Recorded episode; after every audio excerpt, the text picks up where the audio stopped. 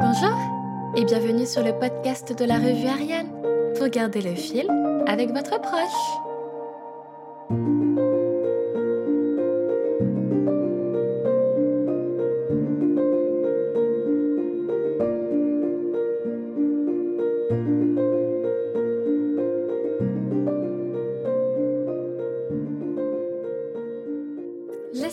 Vous êtes prêts? Autant que moi je suis prête à démarrer ce deuxième épisode de cette deuxième série, soit le douzième au total. Je suis très fière de continuer cette aventure avec vous et je suis très fière de vous conter mes articles et ces innombrables activités que j'ai pu créer. Prenons des vacances pour cet article. Allons à la rencontre des Moai et des Rapanui sur l'île de Pâques. C'est l'île la plus isolée du monde située dans l'océan Pacifique. Plus petite que l'île d'Oléron, elle est connue aujourd'hui pour être une terre stérile et pour n'avoir que des paysages désertiques avec un volcan endormi. Mais il faut dire qu'elle n'a pas toujours été comme ça. Oh que non Elle était peuplée par les Rapanui, des autochtones venant de Polynésie. On ne sait pas précisément l'année à laquelle ils sont arrivés sur l'île, mais elle se situe entre 400 et 1200 ans après Jésus-Christ. Le premier roi connu fut Otomo Atua, et on sait que très tôt, ils ont commencé à tailler de gigantesques statues, pesant en moyenne près de 70 tonnes, appelées les moaïs. Ces statues sont taillées directement dans la roche volcanique, le tuf.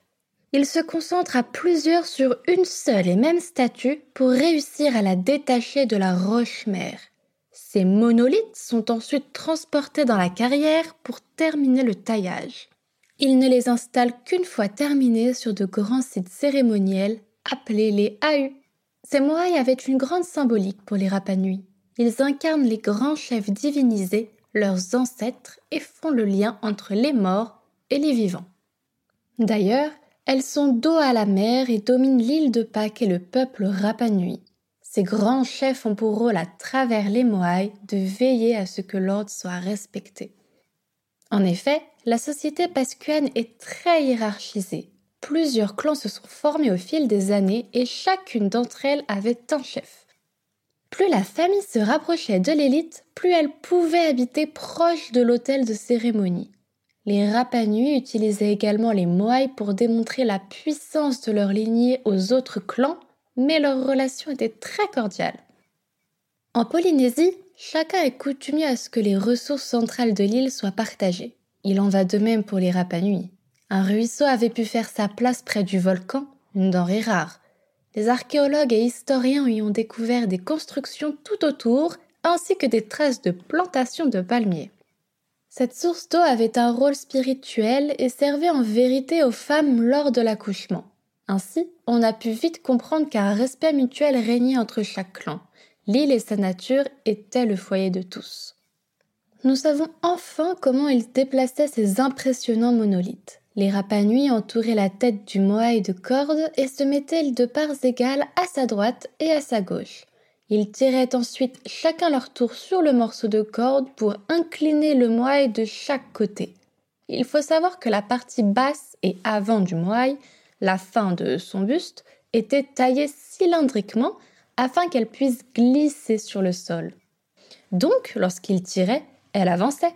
Cependant, cela prenait plusieurs mois. Tout ce processus était lent car le tuf est un minéral très fragile, friable. Il ne devait pas la faire tomber. Une fois à la carrière, il perfectionne le moai. Le tuf est à l'origine de couleur claire, un beige lumineux.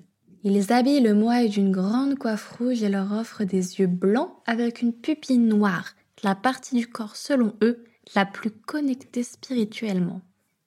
Ces moaïs ont une allure dominante, sérieuse, posture exigée pour un chef de clan. Bien qu'ils aient tous leurs caractéristiques propres, certains sont plus larges, d'autres plus grands, et les gravures relevées sont différentes. On peut même envisager qu'ils étaient peints, décorés par des plumes ou des bijoux, que les hôtels devaient être même fleuris.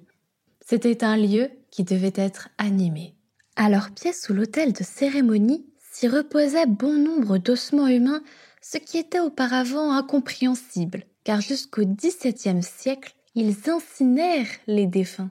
La fonction de nécropole est donc apparue après le rôle de gardien.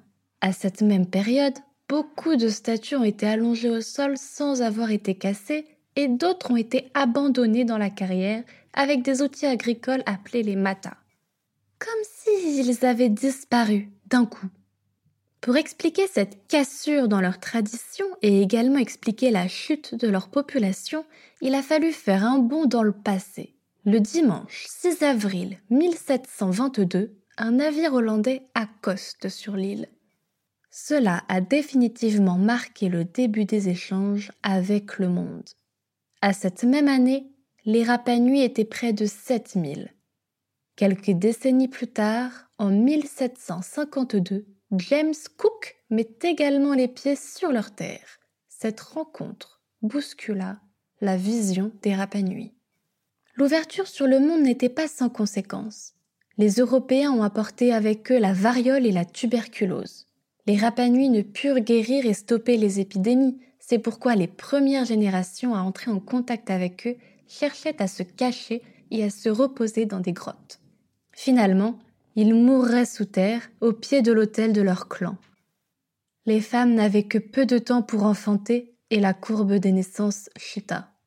Ce changement dans la société pascuenne a provoqué l'abandon du culte des Moai. En effet, mourir aussi facilement alors qu'ils sont censés les protéger creuse le doute.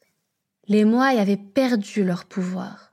Ainsi, on suppose qu'ils couchèrent bon nombre de leurs statues pour témoigner, malgré tout, de leur respect pour ces ancêtres tant célébrés, mais les mauvaises rencontres ont continué. De 1859 à 1863, des esclavagistes péruviens enlevèrent plus d'un millier d'habitants, ce qui fait qu'un siècle après le début des contacts réguliers avec le reste du monde, la population pescuenne est descendue à 111 Rapanui et leur culture a été éradiquée. Autre hypothèse qui peuvent venir justifier cette fin précipitée serait d'une part le déboisement de l'île pour fabriquer des structures en bois leur permettant d'habiller les moailles, et d'autre part les animaux habitant l'île auraient mangé la plupart des graines de palmier. Ils n'avaient donc pas le temps de repousser et les oiseaux partirent en premier. On ne saura jamais l'entièreté des secrets que nous cache l'île de Pâques et ses moailles, mais les bribes de l'histoire déjà confirmées nous enseigne un peu notre futur, non? Surpopulation, maltraitance, problèmes de vivre, écologique, invasion. C'est un peu ce qu'il se passe sur notre planète et nous ferions mieux d'honorer leur mémoire en sauvant notre Terre. N'êtes-vous pas d'accord?